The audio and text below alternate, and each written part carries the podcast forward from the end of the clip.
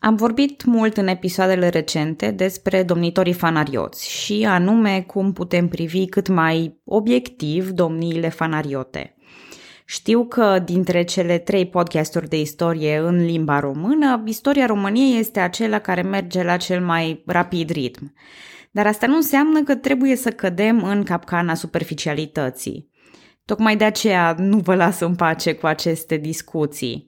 Și tocmai recent vorbeam cu cineva despre titlul podcastului, de ce e istoria României și nu istoria românilor, similar cu materia din programa școlară.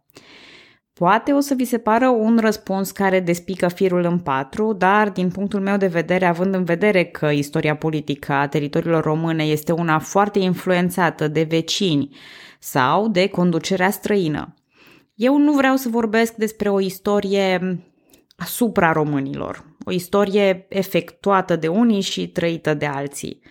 Așa ar trebui să sar peste stăpânirea maghiară sau austriacă din Transilvania, peste domniile fanariote, istoria vecinilor, a conflictelor din jur și, în definitiv, cu ce mi-a greșit mie unul pe care îl cheamă Iștvan sau Ienache să-l tratez ca domnitor de terță clasă. Cât timp fluxul istoriei ne duce înspre România de astăzi, eu voi povesti istoria României cu români și cu străini, cu bune și rele și cu multe discuții care despică firul în patru despre ce înseamnă să fii român sau la conducerea unei țări române. Bună, numele meu este Călina și în acest episod din istoria României avem exemplul perfect de fanariot care, deși a dus pe scaunul domnesc împotriva voinței boierilor, reușește să facă multe lucruri bune în țara românească. Lucruri care pot părea ilogice dacă nu sunteți ascultători fideli ai podcastului, unde tocmai aceste nuanțe de gri sunt miezul din gogoașă. De ce le numesc ilogice? Tocmai din acel ideal de românism pe care vor unii să îl vândă, în care domnitorii români sunt domnitori români, iar domnitorii străini sunt uh, străini și urmăresc, ce știu, alte interese. Așadar, la finele celui de-al șaselea război ruso-turc, otomanii îl impun ca domnitor al țării românești pe Alexandru Ipsilanti. El era de origine greacă, familia lui provenind din Trapezund, care, după cum știm din episoadele anterioare, a fost un teritoriu folosit pentru repopularea cartierului Fanar. Deci, fanariot. Din familia lui, mai mulți bărbați ocupă funcții publice în Imperiul Otoman și, natural, aceeași carieră îi se prefigurează și lui. Deși rămâne orfan la 9 ani, mama lui se preocupă de educația lui și investește tocmai în abilitățile clasice, care, am văzut, propulsează un grec în societatea otomană. Limbile străine occidentale, franceza și italiana, dar și araba, persana, filozofia și politica, erau preocupări ale lui Alexandru încă de mic. Conform obiceiului, el ocupă funcții de dregător în țările române, în speță în cazul lui e vorba de Moldova, sub Ienache Kalimachi. Locuiește în țările române, se încuscrește cu boierii de aici și stabilește o prezență puternică, deși în cele din urmă va ajunge iarăși la Istanbul, mai întâi ca Puchehaia lui Scarlat Ghica, iar apoi ca Mare Dragoman. Cu alte cuvinte, Alexandru Ipsilanti are parcursul exemplar al unui domnitor fanariot, fiind candidatul perfect pentru scaunul domnesc al țării românești la finele războiului. Singura problemă? Boierii țării au ales deja un domnitor pe numele lui Ștefan Prascoveanu. Acum, în oricare alte condiții, poate otomanii și ipsilantii și-ar fi impus voința și, respectiv, domnia cu forța. Dar condițiile păcii de la Cuciuc-Cainargi ofereau rușilor acele prerogative, vă amintiți, de a interveni în caz de abuzuri, așa că atitudinea a fost una, în general, conciliantă. Ipsilanti a negociat cu boierii, oferind posturi bune boierilor pământeni și chiar un loc în sfatul domnesc pentru Ștefan Prascoveanu. Această atitudine binevoitoare l-a ajutat foarte mult pe Ipsilanti și a stabilit tonul și cursul domniei lui. Cu sprijinul și încrederea boierilor, Alexandru Ipsilanti a reușit să propună mai multe reforme și măsuri benefice, fiind printre puținii fanarioți pe care istoricii români îl apreciază cu adevărat.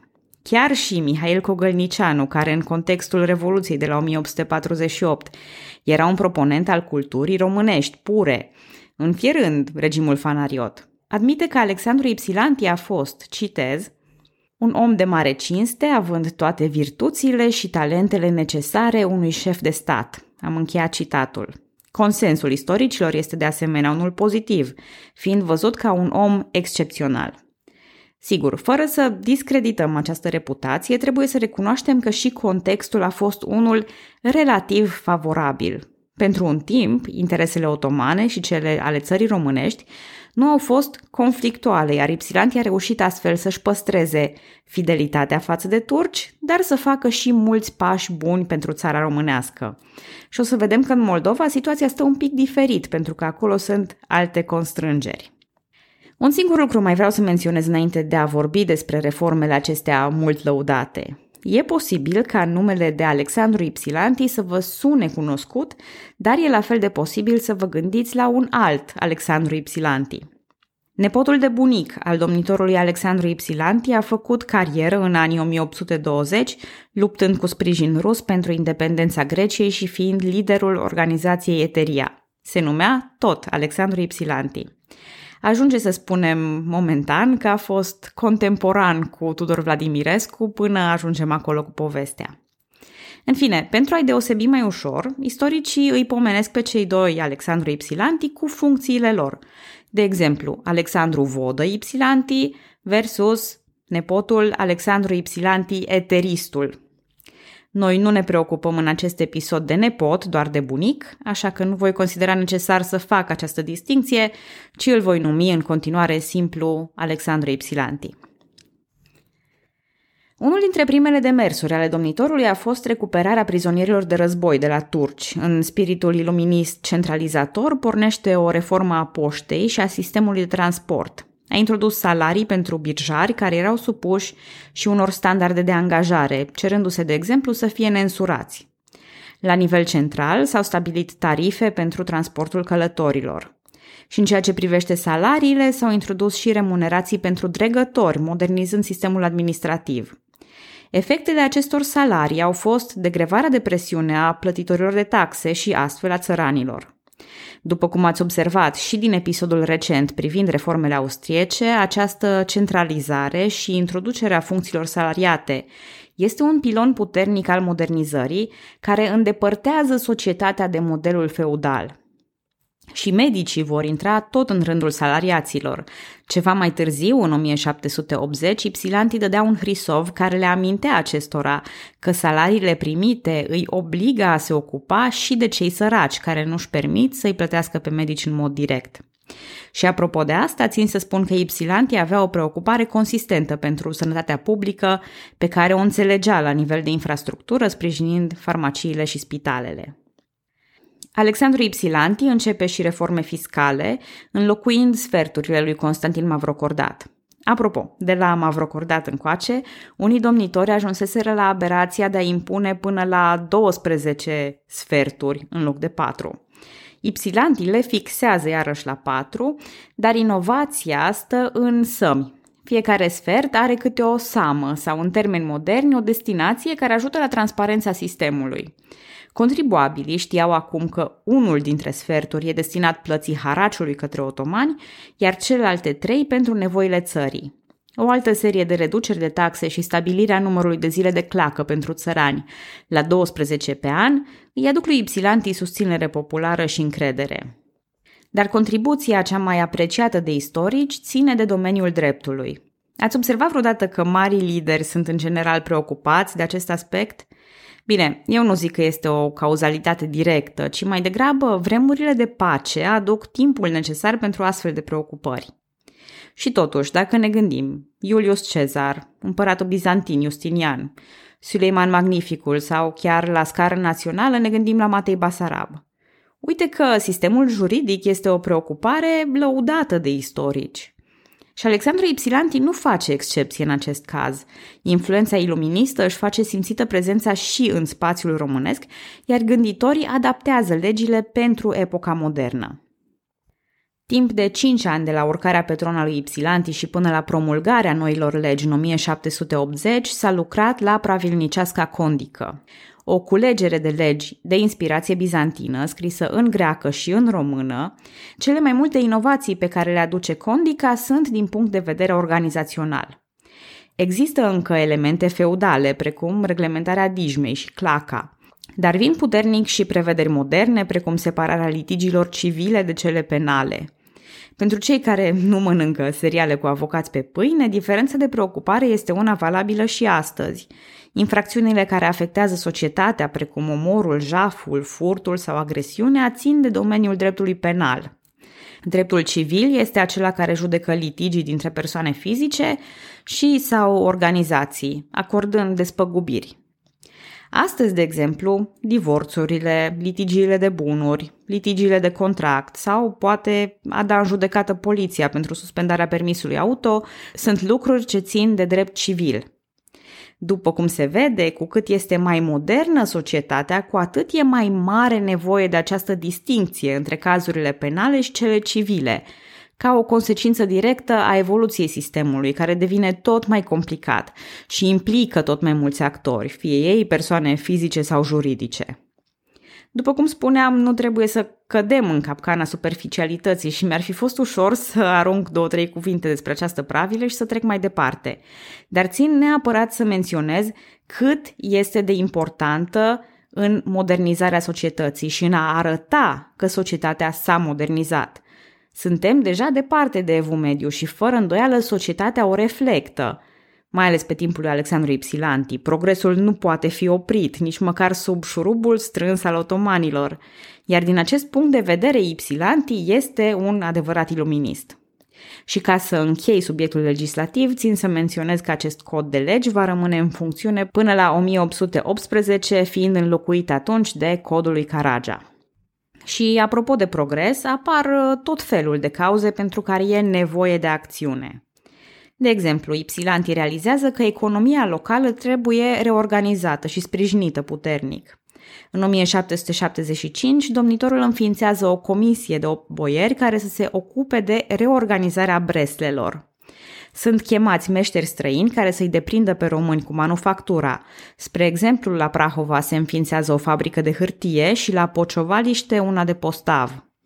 Dacă sunteți de aproximativ vârsta mea, cu siguranță aveți un bunic sau o bunică ce povestește următoarele. Puteam rămâne la coada vacii, dar m-au scos comuniștii de acolo.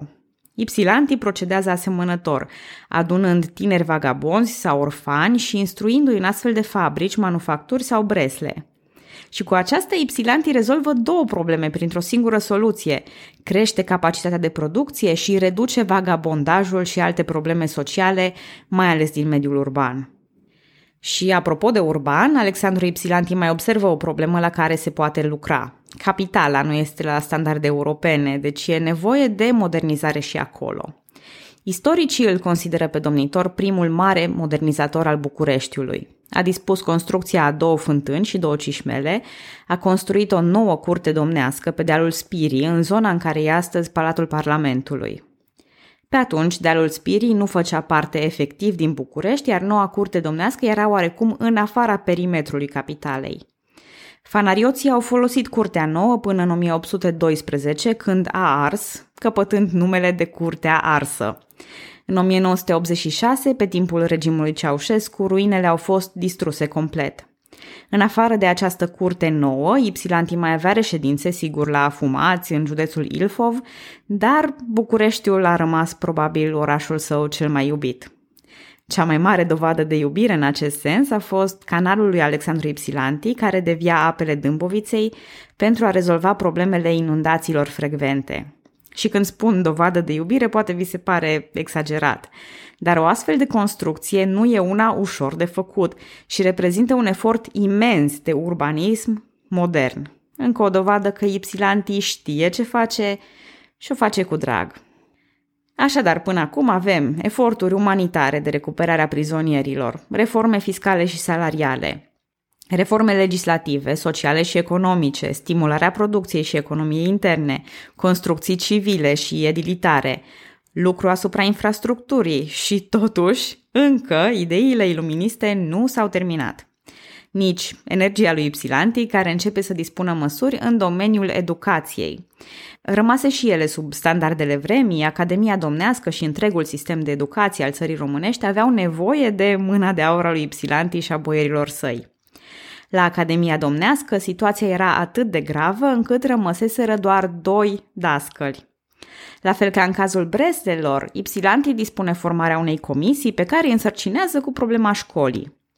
Curând se formează un corp didactic de nouă dascăli care acoperă catedrele de gramatică, matematici, fizică, teologie și limbi străine, anume latina, franceza și italiana. La finele celor 15 ani de studiu, elevii puteau urma o carieră în biserică sau în politică. Dar numărul dascălilor și al elevilor nu erau singurele probleme. Noi am mai vorbit despre Academia Domnească și modul în care funcționa ea. Era, la fel ca multe alte lucruri din societatea românească de atunci, blocată într-un model feudal, închis din punct de vedere social. Doar mari boieri își permiteau să își pregătească astfel copiii la Academia Domnească. De la reforma lui Ipsilanti însă se recunosc anumite cazuri speciale. Existau boieri sărăciți, negustori, străini săraci care nu-și permiteau această educație pentru copii, deși copiii erau promițători. Ei bine, 75 de elevi de la Academia Domnească urmau a fi sprijiniți prin burse dacă se încadrau unor astfel de situații speciale. Bun, veți spune că încă nu vorbim de învățământ universal. În continuare e o chestiune de privilegiu a ajunge a studia la Academia Domnească. Nu mergea acolo orice fiu de țăran, nici vorbă. Dar aceștia sunt primii pași spre lărgirea sistemului educațional înspre alte clase sociale și de aceea îl punctez. Apropo, instituția începe să funcționeze și cu zone pentru cazarea elevilor, iar toate aceste cheltuieli, salariile profesorilor, bursele, costurile de cazare, de îmbrăcăminte și altele, sunt achitate dintr-o taxă specială pusă pe mănăstiri. Voi reveni la aceasta imediat pentru că este un nou exemplu de câștig-câștig. Înainte ca să nu revin asupra subiectului, vreau să spun că prin fondurile obținute, Ipsilanti va înființa și întreține și alte trei școli noi, una de preoți la Mitropolie și două școli inferioare la Craiova și Buzău. Dar în ce constă ingeniozitatea taxei pe mănăstiri? Păi, ele sunt scutite de orice altă contribuție, cu excepția dărilor pentru învățământ și a celor pentru acte caritabile. Aceasta din urmă se referă la clasica cutia milei pentru orfani și văduve. Cu acest impozit redus, dar și transparent, Ipsilanti câștigă și mai mult capital politic prin susținerea bisericii. Asta nu înseamnă că bisericile și mănăstirile stau degeaba, din potrivă, odată cu reducerea impozitelor. Ipsilanti le plasează și câteva noi responsabilități. Impresionat de numărul mare de orfani și de nevoiași, domnitorul înființează un azil pe care îl pune în grija mitropoliei. Și sincer pot doar să apreciez aceste soluții cu tăiș dublu ale lui Alexandru Ipsilanti, cu suficientă bunăvoință, energie, dedicare și un strop de ingeniozitate. Se poate și încă se poate mult – ca să nu mai spun că toate acestea au fost făcute în decurs de șapte ani de domnie. Această primă domnie din țara românească a fost cu siguranță necesară și benefică, în ciuda opoziției inițiale. Nu vreau să spun că Ipsilanti le-a făcut pe toate singur, din potrivă, comisiile și consiliile cu boierii, delegarea treburilor au fost secretul reușitei, dar nu se poate nega nici aspectul personal. Și tocmai de aceea are reputația de fanariot bun, dar uh, finele acestei domnii și următoarele două vor fi ceva mai complicate. Cam așa ca în trafic, unde oricât de bun șofer ai fi și oricât de preventiv ai conduce, poți să faci oricând un accident. Și asta pentru că există și alții pe drum. În mod ironic, ceea ce îi pune capacul lui Ipsilanti este dragostea. Și nici măcar a lui, Alexandru Ipsilanti avea doi fii adolescenți, Constantin de 19 ani și Dumitru de 17. Bunica celor doi se ocupase conform tradiției și timpului de a aranja o căsătorie pentru Constantin. Însă Constantin refuză cu obstinație această căsătorie și în cele din urmă fuge în Transilvania și de acolo în Austria, alături de fratele său mai mic. Și acolo, cei doi tineri se pun în slujba împăratului Austriei, fără a-și da seama ce repercusiuni poate avea aceasta asupra tatălui lor. Cel puțin, asta e varianta oficială. Acum, poate că nici otomanilor nu le prea convine această bruscă popularitate a lui Ipsilan din țara românească și sunt relativ grăbiți să plece urechea la pâre, care în definitiv nici nu au de-a face cu acțiunile domnitorului. Dar pe scenă politică e de înțeles cum poate fi privită aceasta ca o manevră sau o trădare. Iar Ipsilanti nu-și pierde agerimea nici în acest caz. Astfel, într-o premieră, el însuși cere să fie mazilit în 1782. De ce? Păi dacă era să fie pedepsit, erau toate șansele ca pedeapsa să fie una mai gravă decât simpla mazilire. Evitând astfel execuția, Alexandru Ipsilanti se întoarce la Istanbul. Succesorul lui, Nicolae Caragia, încearcă să-i pună capac pe cariera politică, obținând exilul lui Ipsilanti la Rodos timp de câteva luni. Dar Ipsilanti, cu același simț politic ca până acum și, desigur, cu o șpagă considerabilă, reușește să revină la Istanbul și să înceapă iarăși demersuri spre scaunele domnești ale țărilor române. Și pentru că domniile următoare sunt scurte, permiteți-mi ca în acest episod să nu complic foarte mult povestea. În loc să vorbesc despre succesorii lui Ipsilanti la scaunul țării românești, voi vorbi așa despre celelalte domnii ale sale și despre încă o aventură dificilă din istoria țării românești, petrecută la finele ultimei sale domnii. În 1786, Alexandru Ipsilanti va obține domnia Moldovei, dar aventura se va termina după doar 2 ani. În contextul unui nou război în care se implică și austriecii și de aceea poartă numele de războiul ruso-austro-turc sau austro-ruso-turc, Ienicerii trimiși la paza graniței jefuiesc Iașii, iar otomanii pun presiune enorme pe Ipsilanti, care vede singura opțiune să se lase luat prizonier la austrieci.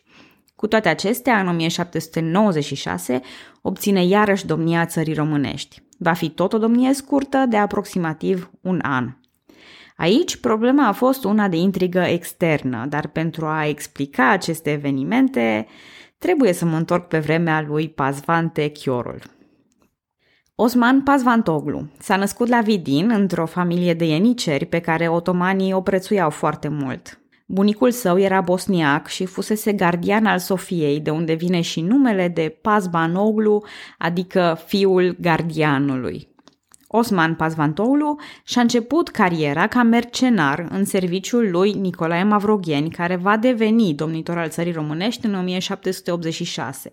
Când au lucrat însă împreună, era un comandant otoman și atât. Pazvantoulu îl trădează pe Mavrogheni și e pasibil de o răzbunare cruntă, însă e protejat de un prieten de-al lui, poetul grec Rigas Feraios. Dar rebeliunea lui Pazvantoulu nu se oprește aici.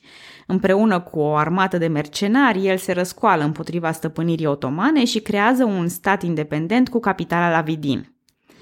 Nu e un lucru ușuratic. Acest stat ajunge să aibă și monedă proprie, relații diplomatice și un teritoriu destul de întins până când otomanii decid să-l supună iarăși pe Osman Pasvantoglu și banda lui de răsculați.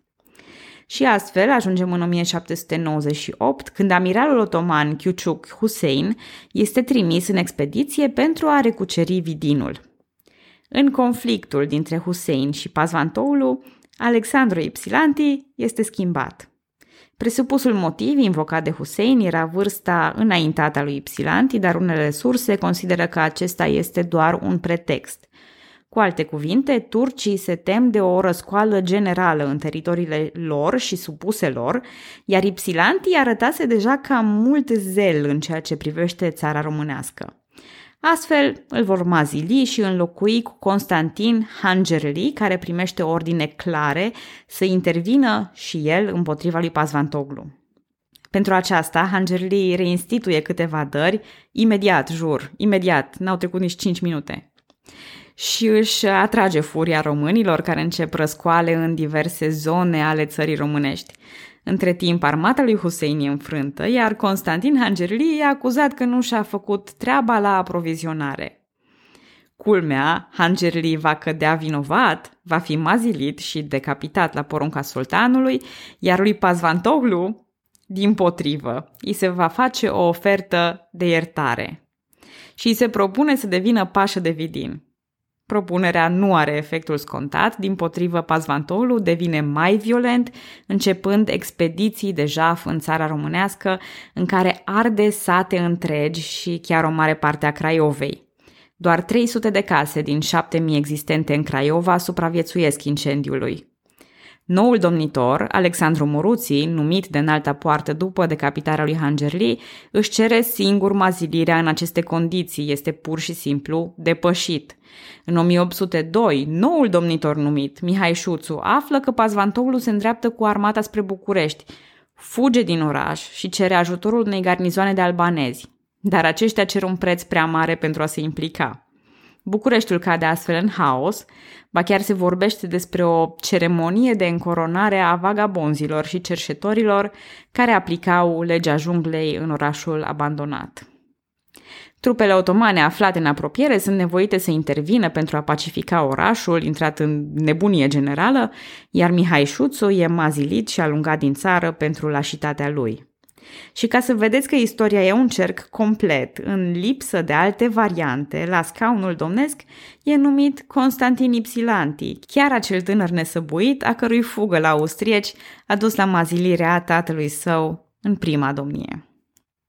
Și atunci, cu acest cerc închis, avem așa. Domniile fanariote din țara românească, dintre Alexandru Ipsilanti și Alexandru Ipsilanti, le voi povesti data viitoare. Mai rămâne să vă spun despre sfârșitul celor doi actori principali din acest episod, dar și despre un mare haiduc. La Pazvantolu e relativ simplu, după atâtea încercări, inflamări și probleme cauzate, în 1807 va fi asasinat, otrăvit de un medic evreu aflat în slujba sultanului. Deoarece își pierduse un ochi într-una dintre lupte, era supranumit de români Pazvante Chiorul, Numele lui a dat expresia de pe vremea lui Pazvan Chiorul, adică de mult. În 1809, haiducul Iancu Jianu pornește contra succesorilor lui Pazvantoulu, incendiind Vidinul, Plevna și distrugând complet raiaua turcească de la turnul Măgurele. Pașa de Vidin de atunci e ucis ca răzbunare împotriva acțiunilor lui Pazvantoulu din Oltenia.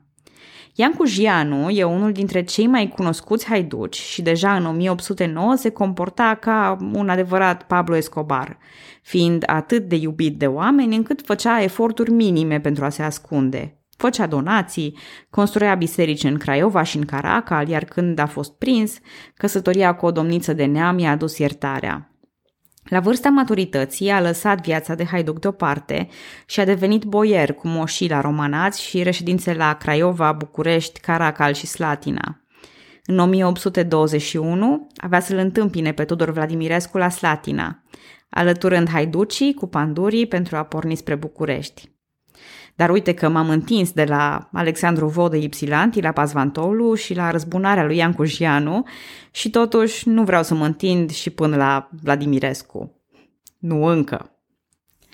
Vreau în schimb să vă mai spun că mie mi sunt foarte dragi oltenii. Bunicul meu a fost oltean, eu m-am căsătorit cu un oltean, am și divorțat, dar nu despre asta e vorba. Am uh, prieteni, am rude din acea zona a României și, prin urmare, am o sensibilitate aparte la umorul oltenesc, așa că voi cita un fragment din faptele lui Ian Cojianu. Acestea au fost scrise chiar de celebrul haiduc și s-au păstrat parțial, iar farmecul e unul aparte, arătând și nivelul de încredere pe care îl căpătase în timp acest haiduc. Citez. Nu avea ce să ne facă. Nu avea ce să ne facă. În multe rânduri am bătut pe carserdarul Iamandi Giuvara urât mirositorul. Cum o putea muierea lui să steie cu puturosul de Giuvara, cel nespălat cu anii? Am încheiat citatul. Din partea urmașilor lui Gianu avem și primul steag românesc, realizat de Petrache Poenaru și purtat de Tudor Vladimirescu la intrarea în București, la moartea lui Vladimirescu, un pandur a dus steagul înapoi la Ian Cujianu, care l-a zidit în pereții casei unuia dintre fiii săi. Acolo a stat timp de peste 100 de ani, iar urmașii lui Gianu l-au donat guvernului României când în sfârșit a putut fi scos la suprafață. Acest steag e expus și astăzi la Cercul Militar din București. Așa că a mai rămas un singur nod de legat în episodul de astăzi soarta lui Alexandru Vodă Ipsilanti. Retras la Istanbul, spera probabil la o bătrânețe liniștită, cine nu-și dorește o bătrânețe liniștită, Însă fiul său, domnitorul Constantin Ipsilanti, a trecut de partea rușilor în războiul din 1806. Furia sultanului s-a vărsat asupra bătrânului, care la vârsta de 81 de ani a fost arestat, torturat și executat ca răzbunare. Astfel, dintr-o meschinărie otomană, sfârșește cel mai iubit dintre fanarioți, domnitorul Alexandru Ipsilanti. Iar noi ne îndreptăm încet, dar sigur, spre sfârșitul secolului al XVIII-lea. Încă puțin și steagul lui Vladimirescu va apărea, cronologic. Încă puțin și fanarioții vor rămâne în urmă. Dar nu și moștenirea lui Alexandru Ipsilanti, ale cărui reforme vor rămâne mărturie că se poate. Se poate face bine din rău. Pe data viitoare!